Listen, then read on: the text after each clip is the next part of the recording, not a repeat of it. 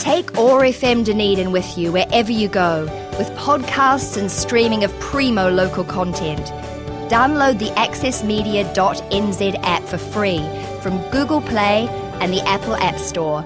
This program was first broadcast on OAR FM Dunedin and made with the assistance of New Zealand On Air.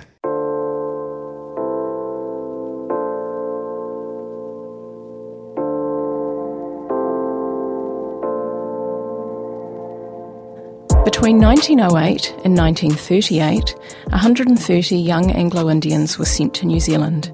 They were the mixed race children of British tea planters and Indian women, raised in a Presbyterian mission school in northeast India and sent as workers to families all over New Zealand.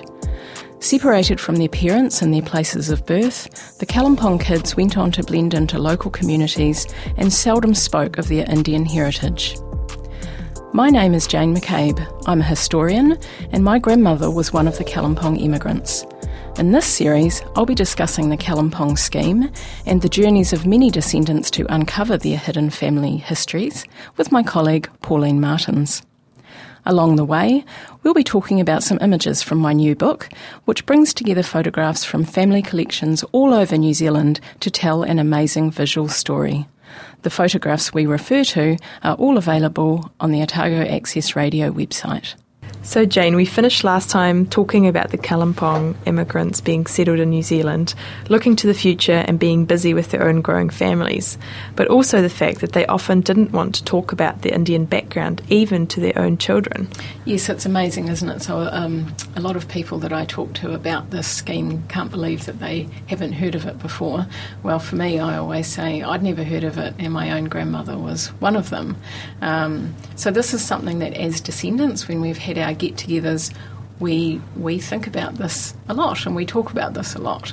Um, so we do understand that there was a, a stigma about having Indian heritage um, and that there was trauma involved with that. Um, you know that sense of abandonment at being sent to an institution, but it does seem quite uh, extreme to us the extent that some of them have gone to to completely conceal uh, the way that they came to New Zealand, anything about where they grew up, um, and even the fact that they had Indian ancestry. Uh, so it seems to us that they've, they've gone to considerable lengths to actually conceal that. Uh, but sometimes in the process, that's what's made us so curious. So if they had said a little bit about it, uh, maybe we would have been less curious. But the fact that they were so reluctant to talk to us about it at all has, I think, prompted many of us to try and find out what the story was uh, in later years. The book makes it clear that many descendants have discovered this hidden family history, often after much effort. Yes, so there's lots of wonderful stories about the way that the Kalimpong connection was eventually discovered. So a lot of people like me have had very little to go on, and we just think India is a big place. Um, we often don't have uh, names even to follow up. Uh, it seems like such a mysterious kind of thing that they came from India to New Zealand we don't really know where to start. And the key thing for all of us is once we find that word Kalimpong, this very distinctive word, uh, it tends to open up quite quickly because it doesn't take much research now online uh, to find Dr. Graham's homes uh, and that, um, that Kalimpong connection. As we learnt in the first episode, um, that's what happened to you. It was a photograph with the word Kalimpong written on it that led you to Kalimpong. Yes, that's right. So my father uh, gave me this photograph that had Kalimpong School written on the envelope, uh, and then it was it was reasonably straightforward from there. Um, but for some descendants, it's taken a really long time and a lot of research before they've got to that that key Kalimpong word. So a great example is that. Uh, a great example of that is Yvonne Gale, who is a descendant of uh, Jean Mackay. So Jean Mackay was her grandmother, and she came to New Zealand in 1911 with her brother John. So we have this wonderful photo of the two of them en route to New Zealand in 1911.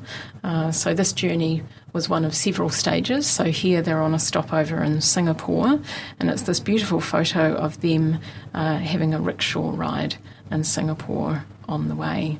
So this is this is quite a different photo of um, young people coming to Kalimpong. So there are a lot of photos that are taken of um, in the later period of groups um, dressed in uniforms before they come to New Zealand. But Jean and John Mackay came a little bit earlier in 1911.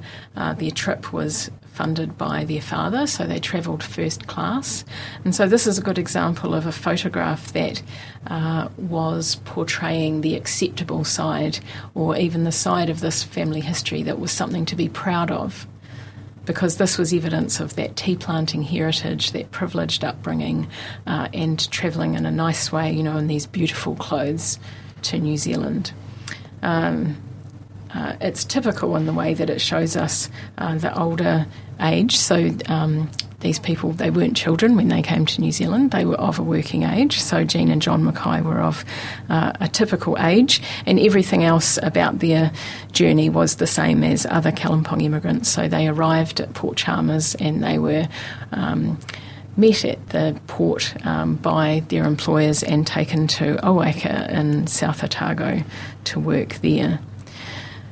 So this photo was on Jean Mackay's mantelpiece uh, later in life, and so Yvonne Gale, who I've already mentioned was her granddaughter, was um, intrigued by this photo when she was younger. So this is a good example of a photo giving a clue to a background and making you curious about that background. Um, and Yvonne actually credits this photo with giving her the persistence to keep looking into this family history for some years before she discovered the Kalimpong connection in British Library, actually. So she found uh, baptismal certificates for Jean and John Mackay uh, that happened at Kalimpong in the British Library. And so, as I've said, once you have that Kalimpong connection, uh, you find Dr. Graham's homes, and Yvonne was able to write to the homes and retrieve a copy of uh, Jean and John's personal file at Kalimpong. Thank goodness for church records. Indeed. It's interesting that they didn't talk about it, but they still had these photos on display. That's right. So, as I've said, there was an acceptable side of this story and a not acceptable side. And so, this was the same in my own family where Lorna never spoke about this background at all. We had no idea that she was part of a scheme to come to New Zealand. Um, but so she lived in a, in a little cottage in Pine Hill, a, a, suburb right on the outskirts of Dunedin. Uh, and in that little cottage, there was evidence of her tea planting background all around. So there were polo trophies um, from her father, um, uh, hunting trophies. Um, if we look back to one of the earlier photos of him, of Egerton Peters, um, from an earlier episode where we see him on his veranda, so some of those objects in that photo uh, are now still up at Pine Hill in Dunedin. So the really uh, amazing story of um, the journey that those objects and the photographs have made as well.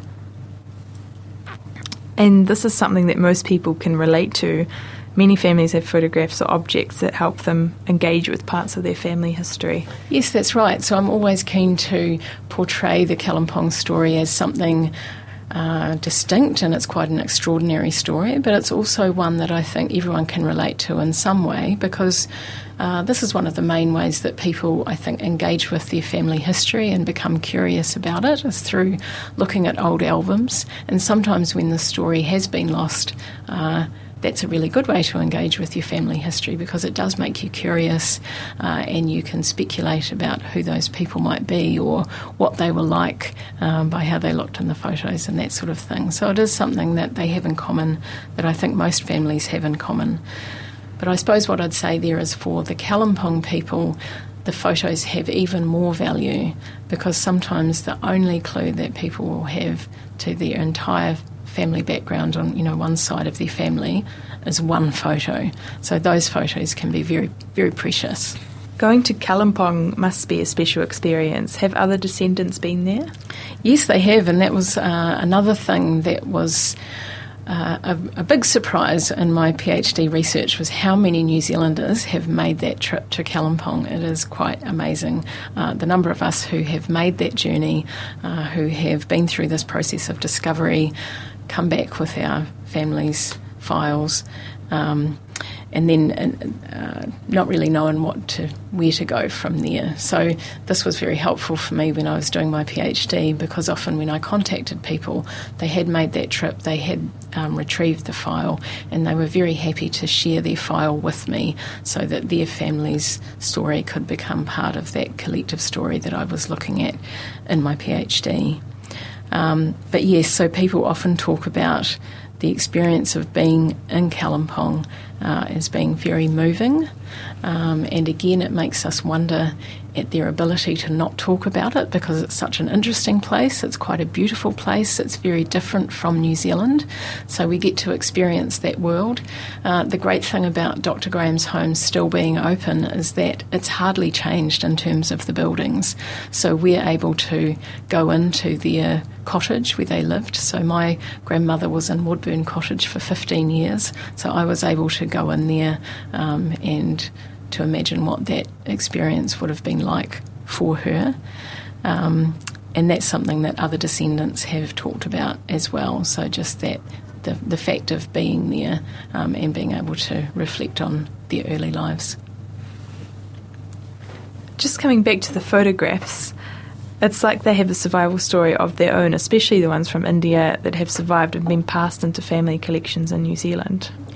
Absolutely. So when I first was seeing all of these photos in um, New Zealand collections, I guess I focused on the photos themselves and what they were able to tell us, what they depicted, which was great.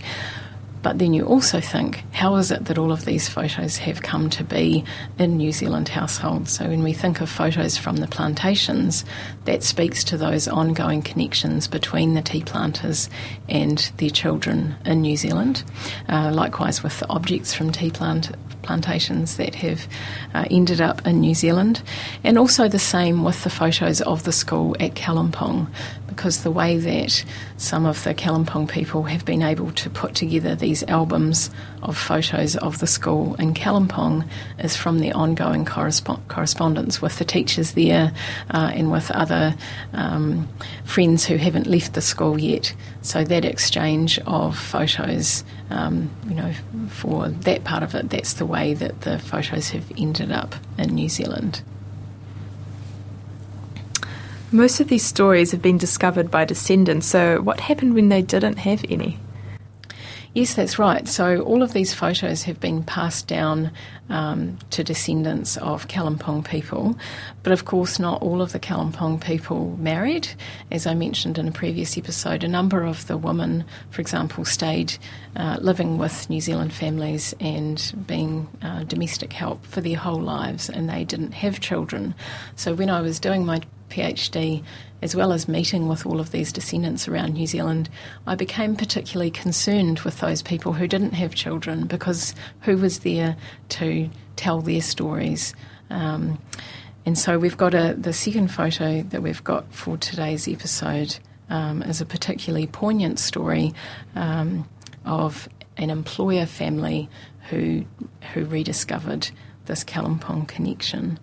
So the photograph is of Richard May, um, who was an early immigrant to New Zealand, uh, and he was one of many Kalimpong men who signed up for war service. So they were very keen to go to war and to prove their worth as imperial citizens. Um, so Richard May was originally placed in Southland. He worked with a number of um, farming families in Southland before signing up for war. Now, the war records are really interesting for the men because they have to put details of their ancestry and of their families, and so that really shows that some of them didn't have any connections mm. with their British Indian families, but some of them did. So they, those records were quite revealing. Now, Richard was one of the ones who knew very little about his Indian background, and he uh, listed his next of kin as one of those farming families that he had worked for. So the Harrison family, uh, he listed. Um, William Harrison as his next of kin, and he, he stated that relationship was friend. So he'd obviously established a nice relationship with this family. Now, when Richard was um, first serving overseas. He was in Egypt and he, he wrote this amazing letter back to the family where he thanks them for all of um, their support. Um, so he writes to William's wife, um, and it really speaks to the relationship that they had developed. Now, unfortunately, uh, Richard was killed in action um, in Gallipoli soon afterwards. So, because the Harrison family were named as his next of kin, his personal effects, so his war medals um, and his personal belongings, were all sent to the Harrisons in Southland. Now, the family retained those objects. So the letters that were written back, they had photos of him and his um, personal effects from the war were kept, and they're still kept in the family. The interesting thing is the Kalimpong story was lost, so they just thought of him as an Indian worker. Uh, and it was through uh, one of the many serendipitous things that have happened while I've been doing this research. But their great great granddaughter, Michelle Sim, learned about my research and went to my website, uh, as a lot of people do, because I have a list on there of all of the people who came from Kalimpong to New Zealand. Uh, she found Richard's name and got in touch with me and so we were able to reconnect that story. So, yes, I suppose this is a very poignant story to think of Richard May's story that he's born on a plantation, he has that time in Kalimpong. He has his uh, life in Southland working on a farm. Then he goes to war. His life ends, and uh, the remains of his life really end up with a, a family in Southland. Uh, and so it's very nice that that story has been uh, retold all of these years later. And there was a romantic element. Yes, there actually well. was. So the family story was that. Um, William's daughter Carrie was quite keen on Richard, um, and but that was discouraged because he was because of his Indian ancestry. So he's very much accepted as a worker, but it shows those boundaries around you know how far they would want those relationships to go. But uh, we think that it was probably Carrie who was responsible for keeping his things. Yeah. That seems likely. Yeah. Yes. What a moving story. Yeah. And I'm sure you could share many more. Absolutely. Um, yes, I would say that all of the families that I've been in contact with um, have wonderful records, um, and I think any of their stories would make an amazing novel. There's your next project, Jane. yes, that's right. But so, as I say in the book, this is an ever unfolding story. So, right until uh, last week, and I, I, continue to receive new contacts um, through my website from people who are just discovering this part of their family history now. Uh, and I'm wow. sure that someone listening to this podcast is probably having that experience. It seems like every time uh, I go public with this story, um, it will lead to someone uh, rediscovering that part of their family history. So, it's a wonderful project. And I'm sure those people, and for anyone interested in New Zealand history, this new photo book will be a wonderful resource. I still can't quite believe I've never heard of it before now. Thank you for sharing with us in this podcast. Thanks, Pauline. I hope everyone's enjoyed learning about it. Uh, and my hope would be uh, that this word, Kalimpong, is one that people will remember. I'm sure they will. You've been listening to the Kalimpong Kids podcast. To listen to other episodes in this series, please go to the Otago Access Radio website at www.oar.org.nz. If you would like to know more about the Kalimpong Kids, you can visit my website at www.kalimpongkids.org.nz. My new book is called Kalimpong Kids The New Zealand Story in Pictures. It is available at all good bookstores or through the Otago University Press website.